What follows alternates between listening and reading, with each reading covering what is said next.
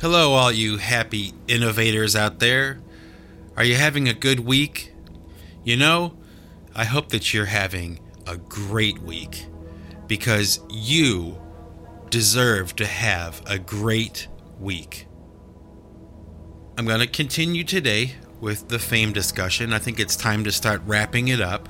So today will be one of the last uh, in that series that I started a few months back. And before I start talking about all that stuff today, I want to express my gratitude to one of my listeners. Uh, I'll call him Grebo, okay? And he has been commenting on my Snowflake episodes for quite some time now. And I appreciate that, okay? So I want to say thank you to Grebo, a special thank you, because this episode of Snowflake 33 that you're listening to right now probably would not have happened if I hadn't gotten those comments from Grebo. And basically, you know, with the last episode that I released last week, he was kind of expressing to me that he felt a little let down that I wasn't going to give some of the stories about the Mort Band. So, what I've decided that I will do is I will give you a few stories uh, about the Mort Band. I didn't really want to do that. Okay, I'm doing this one for Grebo. Okay, as a testimony to my gratitude for uh, Grebo's engagement with Snowflake 33 and, and everything. Okay?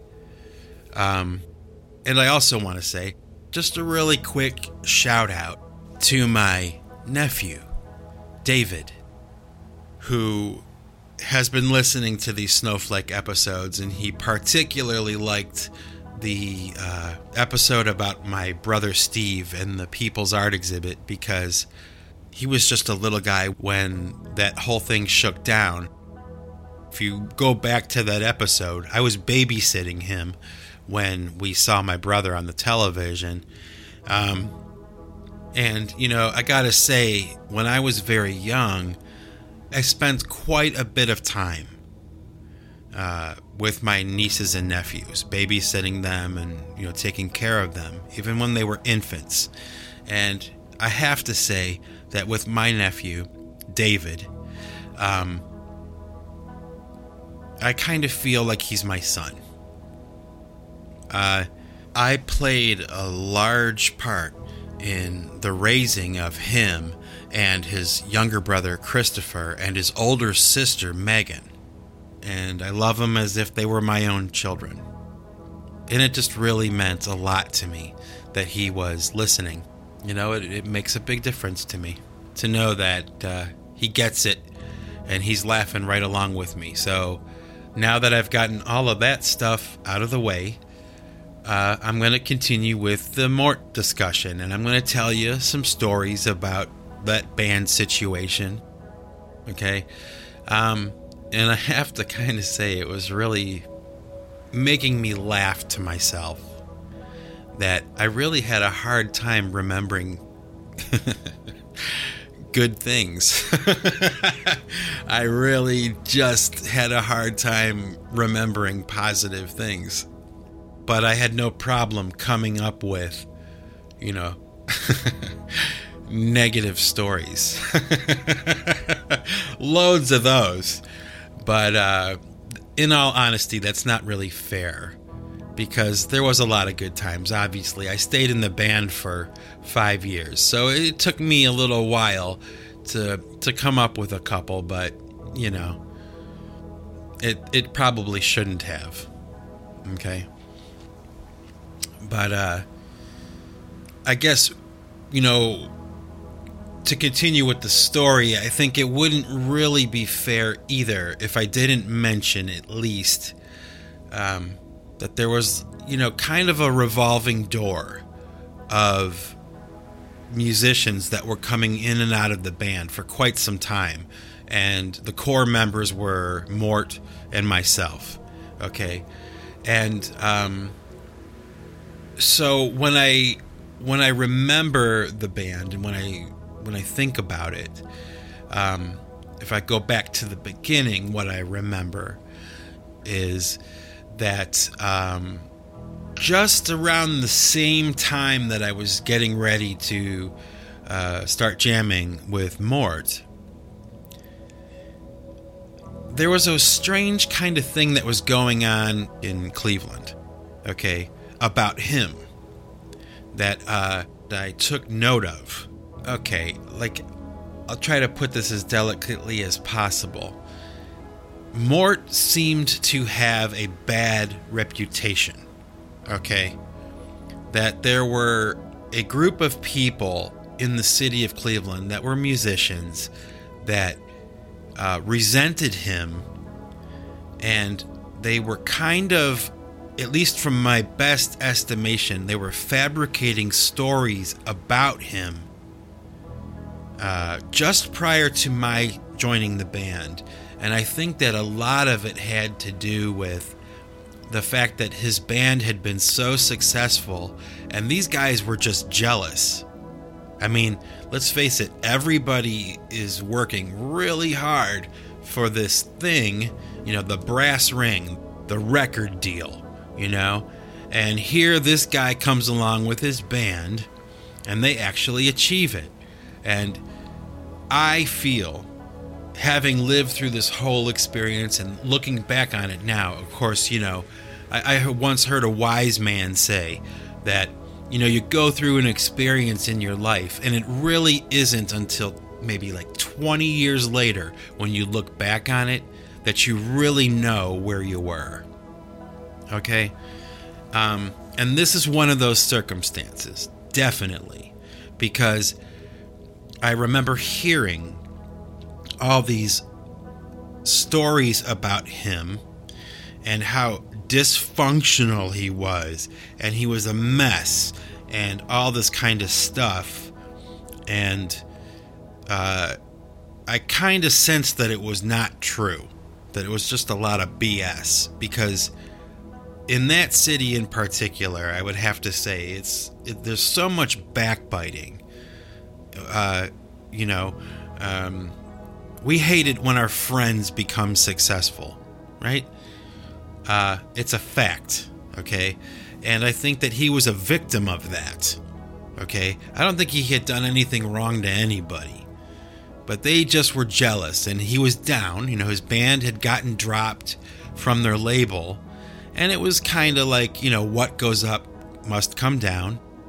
But when he was up, everybody was kind of like his best friend.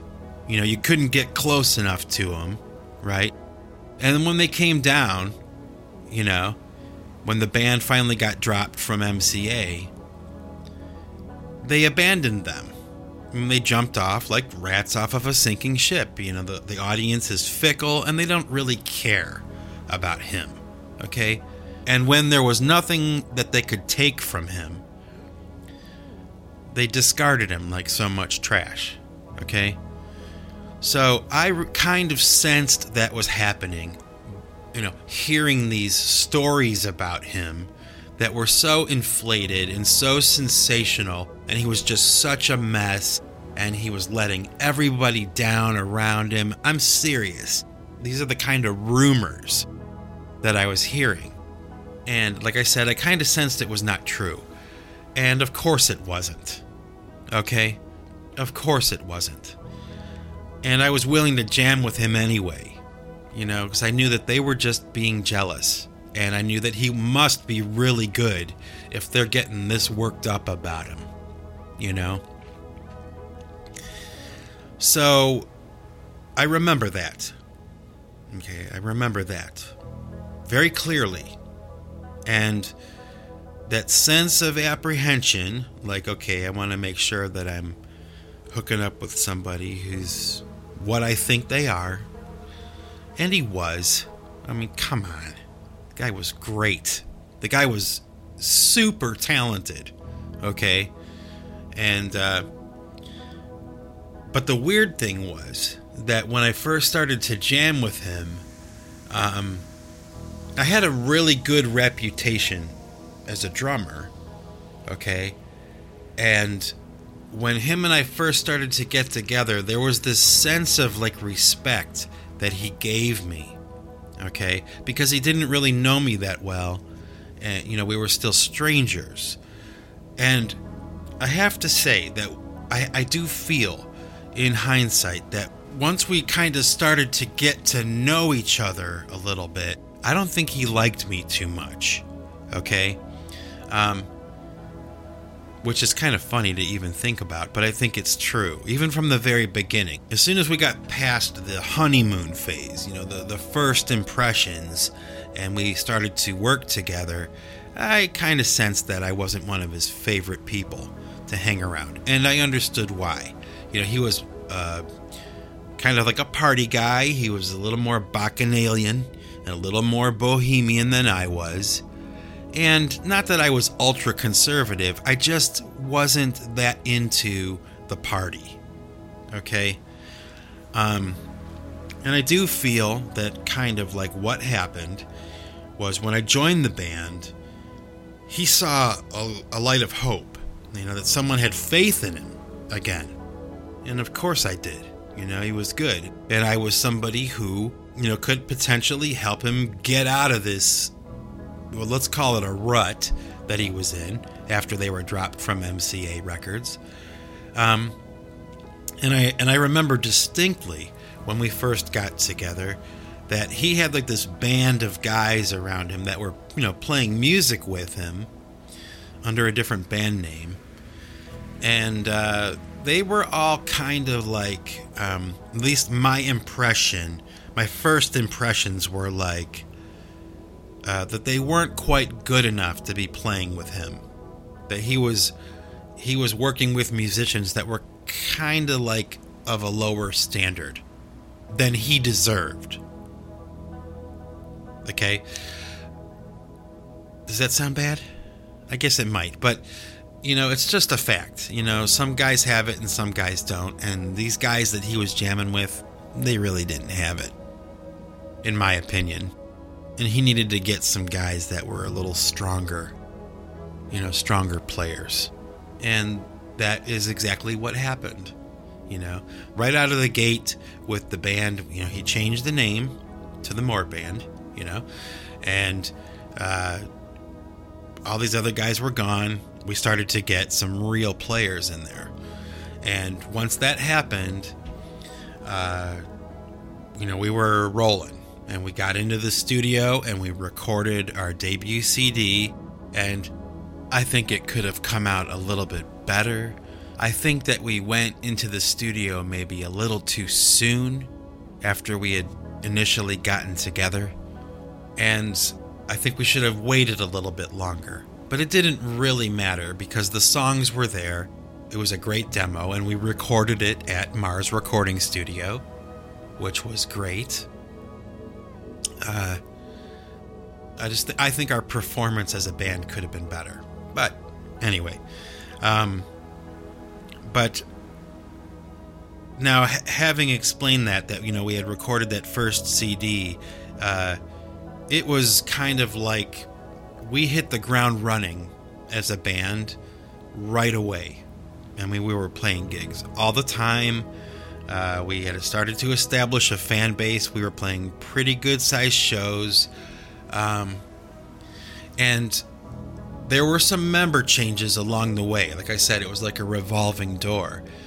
And um, eventually, we had a guy join the band who played bass guitar. And actually, he was somebody that I knew from my days in Thumper.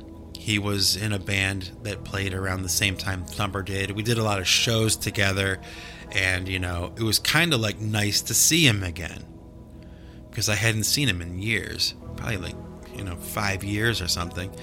So it was kind of cool. It was almost like um, I know that guy. Yeah, tell him to come down. Let's like jam. Let's do it. And he was a phenomenal player, and he was a phenomenal writer. Okay. Um, he was a really creative guy, really kind of easygoing guy. Um, he was a bartender, you know, that's what he did for a living, and he just was good at talking to people, and he treated people well. and uh, he was a fantastic player. I mean, he just he wrote as well as he played, and he was uh, dedicated and serious about it. And I think that Mort liked it a lot because now he had somebody to kind of like party with, and uh, I didn't realize it at the time. It was kind of like the beginning of a separation that would start to take place, and um, a polarization really in the band, where I was, you know, I wasn't a fuddy duddy. Okay, I mean, I, I, I can have a good time. Okay, I just don't want to do it all the time. I can't. I can't do it all the time. I have to work. Okay, I have to work and I have to do all this other stuff. And, you know, I can't be partying all the time. I can't be hungover at work, you know? So that was kind of like um, a very important part of the story, especially when it comes to the end of the band, because really, uh, pretty early on, there was already this, you know, separation kind of starting to take place. And it started out small, but you know, over time it gradually got bigger and bigger until the point where it was like just outright disrespectful sometimes and, you know, uh, you know, ridicule, you know, for not being the party guy, you know, like they were. And, you know, I have to say honestly, okay, that um, it really did seem to me that like when I started to first jam with Mort, like he was a little bit humbled. Okay. And as soon as things started to roll again and we started to get some traction, he kind of changed a little bit, you know, and that humility was gone and he kind of could see in the future that it was going to be, you know, high times again, you know, that the the good times were coming again, and he was going to have a chance to get back a little bit of what he had lost. And let me tell you, if I had anything to do with that, I was more than happy to do it because the people around him sucked. Okay? They sucked. And they kicked him when he was down. I mean, and I'm the kind of guy who is all about, you know, second chances and stuff like that. I mean, totally, totally um, I would be pleased to help him get back some of what he had lost because he was good and he deserved it. And those people sucked. Okay? They were just jealous. So, you know, uh, anyway. so, anyway, continuing on with the story, I have to say that uh, once we got that new bass player in, who will remain nameless, um, when he joined the band, he really kind of was the third member that we were missing. And we really started to gel as a band. And we had, like I mentioned, we had one CD behind us already, and we immediately started to write um, a new CD. And you know, everybody in the band kind of had their place. All right. So, you know, I certainly would have music ideas and guitar ideas, but they weren't really going to be used in this project. I was the drummer and I wrote drum parts. Okay. I worked very hard to be creative and try to write really good parts. And I think our bass player was kind of doing that as well. In fact, he was probably kind of the um, the inspiration for that, like the writing of the material, started to kind of change. Our sound started to change because he was a strong writer and Mort was a strong writer. And I like to consider myself a strong songwriter, especially on drums. I can be a creative drummer. Okay, and this was really um, when we started to hit our stride as a band and our reputation started to grow. And more importantly, I really feel that we started to make the best music that we could make. And it's really true. That the music we were generating, the music that we were writing, was really, really strong. And uh, with the first CD prior to this bass player joining, the music that we made was really kind of like uh, reminiscent of like Jethro Tull. And uh, you know acoustic folk based kind of prog rock, uh, Emerson, Lake and Palmer, um, that kind of sound, and it worked really well because Mort's songs were very reminiscent of those groups. He, he, was influenced by them, and it was coming out in this new and fresh way. And uh, but with this new bass player in the picture, things really started to go off into more of a prog rock uh, direction and more of a Pink Floyd kind of thing. Not so much a King Crimson thing anymore. You know? Like more Floyd than King Crimson. And two very different bands. You know, two very different sounding bands, two very different directions. And it was really kind of cool, uh, some of the material that we were coming up with. It really was, uh, you know, pushing the limits, breaking away from conventional songwriting and going off into more of a progressive thing. And, you know, we wound up releasing an album and, uh, the material on that album was really kind of fresh in, in a lot of ways, in my opinion. I mean, I really think, um, like, when I listen to it now, and I still do, um, I'm proud of a lot of what's on that record. I'm proud of a lot of it. But there are a couple of things that I just can't live with a couple of mistakes I think we made. Um, but I would have to say that it was kind of interesting, uh, especially when I look back on it now, that a lot of this was fueled by that new bass player.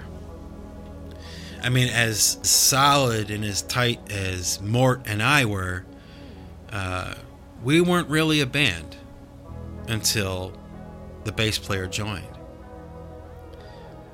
It's kind of cool, actually, you know, because it really kind of points to the fact that everybody in the band matters.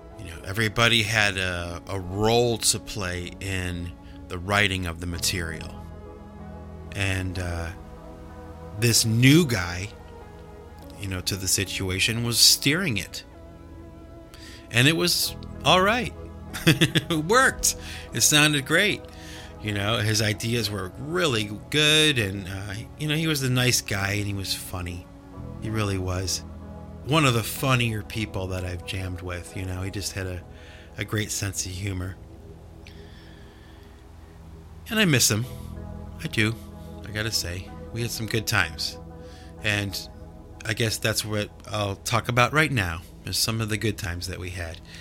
And uh, one of them that I that comes to mind is uh, one time we had done a show in Philadelphia, and uh, it was it was a good show. We had played there before. It was a return trip, trying to uh, you know make our way east.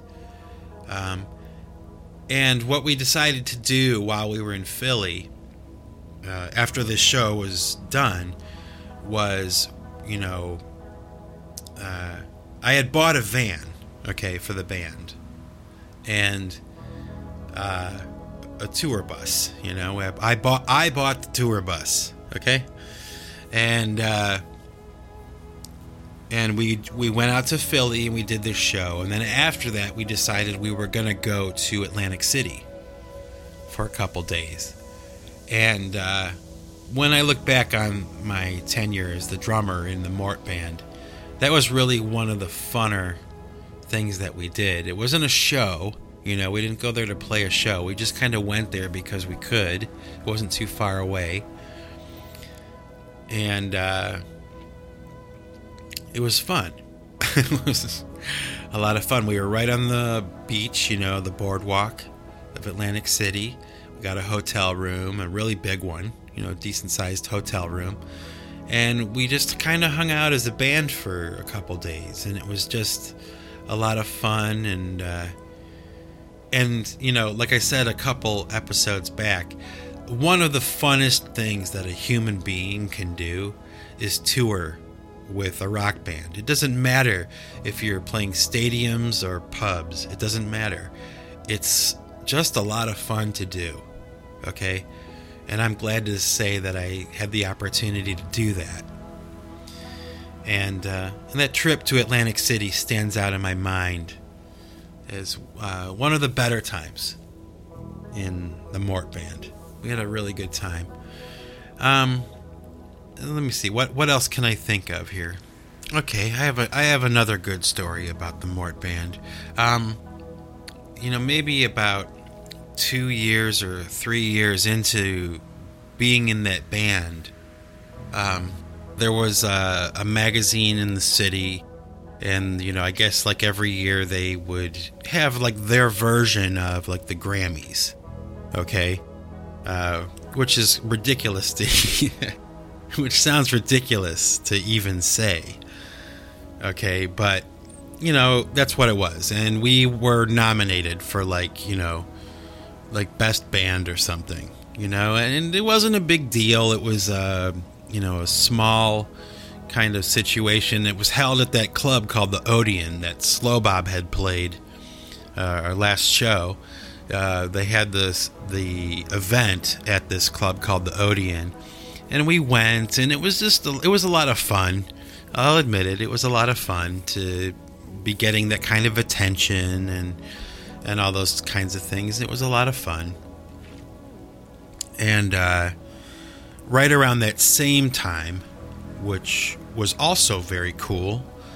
Um, for the first time in a band that I was in, uh, we made the cover of a magazine and I thought that that was really cool. It's a magazine called The Bottom Line, and they put us on the cover, and I was proud of that. I was proud of that. It was definitely one of those things, you know, that I I won't soon forget. It was a big deal to me that we were doing that well and getting that kind of recognition. It was it was nice after years of you know playing shows and being in bands. It was nice to finally be getting, you know, some kind of recognition. I will admit it. Is it a big deal? Mm, not really. But, you know, it does speak to the whole fame thing a little bit now, doesn't it? I'm not sure how, but it does. Um, but that that was a big deal. And uh now, you know, what I would say is, you know, what do I remember? Uh, okay, this is something that kind of stuck in my craw, something I never really forgot.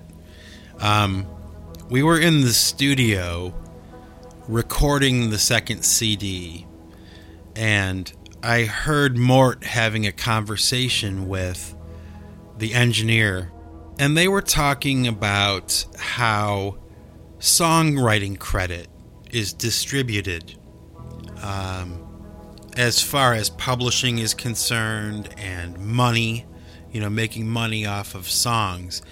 And the conversation was kind of going like this like, uh, Mort was the songwriter. He would make the lion's share of the money because he was the primary songwriter.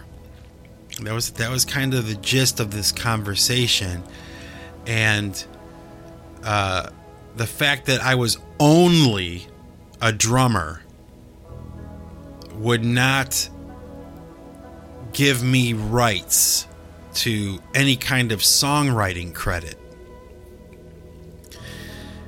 And when I heard that coming out of his mouth, okay? I was hurt. And a little pissed off. Okay? Because I wrote those drum parts. okay? I wrote those. Those were mine. Okay? And yeah, I wouldn't consider myself the songwriter. Okay? But I was a primary songwriter. And I just remember that. How disappointed I felt that that was how he saw it. That I wasn't really a fully fledged participant in this project. And that was a turning point, okay? That was the the first one. Or no, I wouldn't even say it was the first one. It was one of many, okay? But that was a bigger one. And then I would say ultimately, and this is probably really the reason why I quit the Mort band eventually. Okay.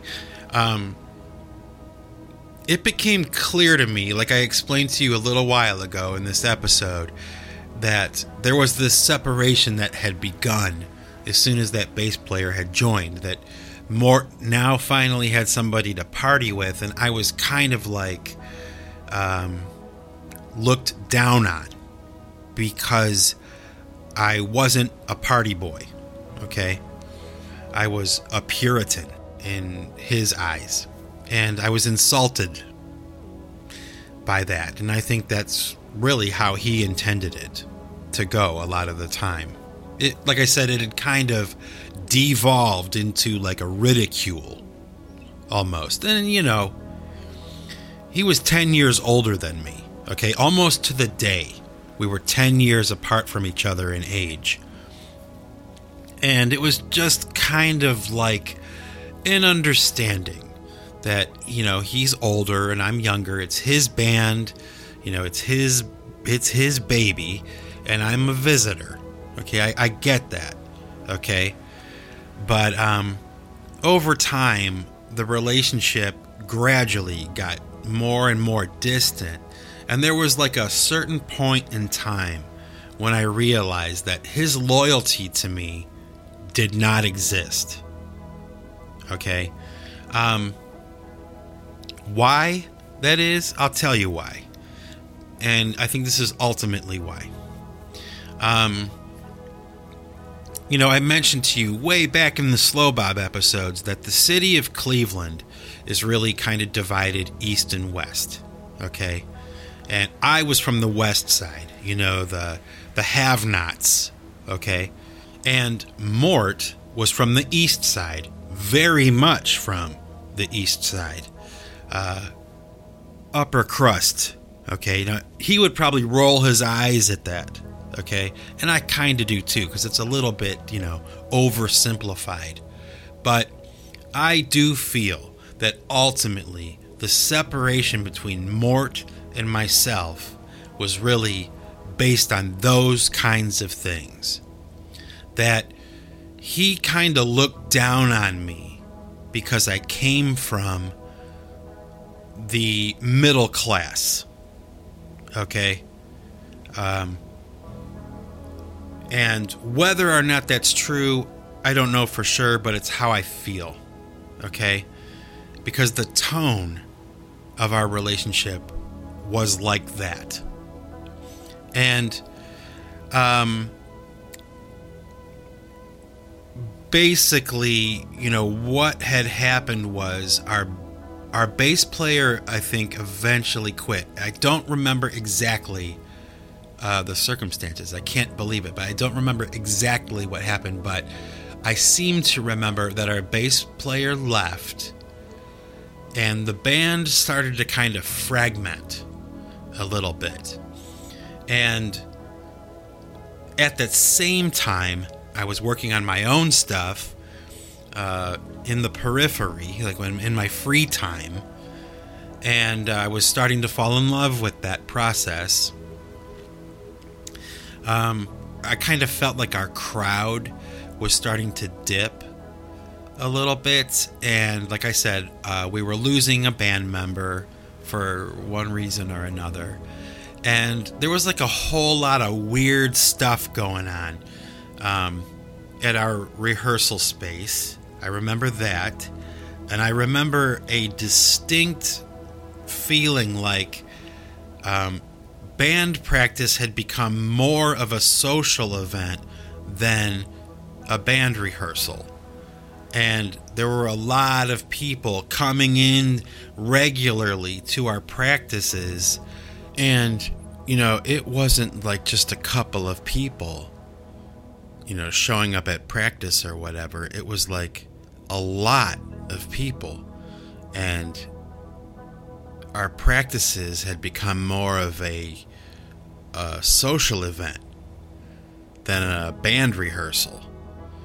And I have to also say, too, that at this time I was kind of getting tired of the routine.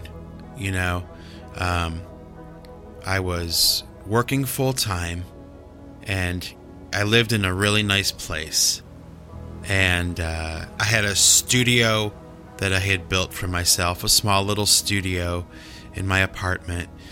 And um, I would get off of work and I would go to band practice and it would kind of like leave this this comfortable, happy uh, existence that I had at home and then go to band practice and you know screw around for four hours before we even got behind our instruments and started to play. And at each rehearsal, it just was like four hours of just wasting time when I could have been at home doing a lot more and getting a lot done and actually being happy and comfortable, you know. Um, and that's okay some of the time, but it was happening every time. And I really kind of started to resent that. That the party had gotten so out of control that it wouldn't end. Although I can't say in the time before I really started to consider leaving the band, and in the time uh, before our bass player had left, we had written and recorded, um, I think, almost a complete album of material, and it was really, really good. It was better than anything else we had done. And um, I remember after our bass player quit the band, uh, you know, Mort started to like audition bass players. And, you know, I wasn't really happy with the people that he was bringing in. And that wasn't a reason to quit, but it was really kind of a signal to me that, you know, this is this is reaching an end point, you know. Although I am proud of those final songs that we did for that final CD. I'm not even sure how many of them got released uh, to the public. Um, but uh, I I did record a full album with him and the bass player. We did record a, th- a full third album. Not sure what happened to it, and I guess ultimately it doesn't really matter. Uh, but that was it. Uh, you know, and also too. Okay, I can I remember this now. Now that I'm thinking about it, um, there were a lot of people coming around that were kind of like, uh, you know, it's kind of like a symptom of your band doing well when you have people showing up that you don't know and they're like i can do this for you. I can do that for you. I have a record label. I, I want to sign you to my record label. And you know i've just learned over the years that you know basically if if a person comes up to you like that if someone comes at you that way and they're not willing to put any money into what you're doing they're full of crap okay? And they are to be avoided if they're asking you for money, it's a scam. If someone has power and the ability to do anything for your band and they come at you, they'll give you money. Okay? And that wasn't happening. And there was a whole lot of that. You know, these these dingleberries that were kind of you know showing up and offering us the world and uh, you know one of the major um, ending factors of this situation with me playing in the band was this stupid offer that we were given by this company to supposedly uh, tour uh, on a B stage with U2. That there was going to be a handful of unsigned bands that were going to be on a smaller B stage for the Elevation tour. Okay. And that we were one of the bands that was going to be on this tour. And it was total BS. Okay. And when that really stupid offer was given to us, I remember the bass player and I were both a little reluctant because we kind of sensed that it was BS, that it was a scam, and Mort was kind of egging us on, you know, pu- pushing us to do it. And so we eventually agreed, but it was really odd. And we kind of knew that it was not real, and Mort was really trumpeting this idea like he really wanted to do it like we didn't really have a choice like it was his band and you know we were gonna we were gonna do what he wanted to do he thought it was a good idea. But what wound up happening because of this offer and we had contracts that were signed. Everybody was gearing up to do this thing and it was a lie okay? But people quit their jobs. People were you know ending the lease on their apartment because they were going to be gone. I mean people were were stopping their lives to go on this tour that was never going to happen. Of course you know we didn't really know that at the time but that was the understanding and that was really whoa you know? I mean people's lives were ruined by this situation. Fortunately for me that wasn't the case for me but it was definitely a sign that this situation is really not good for me okay not good for me. And it was time to exit. And I kind of felt that um,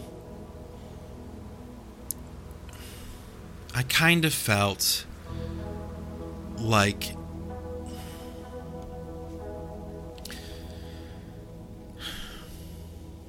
I really felt let down and disappointed by all of it. Okay? And I guess the lesson to me was that the music can be great, okay? But personal relationships and how you're treated by your bandmates, by these people that you're investing your time and your dedication to, you know, those relationships matter almost more than the music does. And my heart was broken by this situation um, particularly with Mort. You know, being in a band with someone is a lot like a marriage. And I can say that now with certainty because I've been married now for, you know, about 12 years. And with Mort, I can honestly say I had kind of resigned myself in the beginning, you know, when we first started to get rolling, that uh, this was going to be the band for the rest of my life. Okay that no matter what happened, whatever he was singing or playing or whatever, I was going to be drumming behind it forever. I mean, I, I, really felt that way. It was that good and it was that real, and I was that serious about it. Okay. But, um, that ended. And I was wrong. And Sometimes you think that somebody is your friend, and they're not. And um, I remember when I quit the band. I remember the the sentiment, and um, I don't think that he was really disappointed or anything. He kind of tried to act like he was, but you know, I don't think he really cared. And this is where I'll end this story. So for now, this is Mike Bostwick from Pipe Choir Records signing off. And remember, folks, if you want to keep what you've got, you've got to give it away. Take it easy.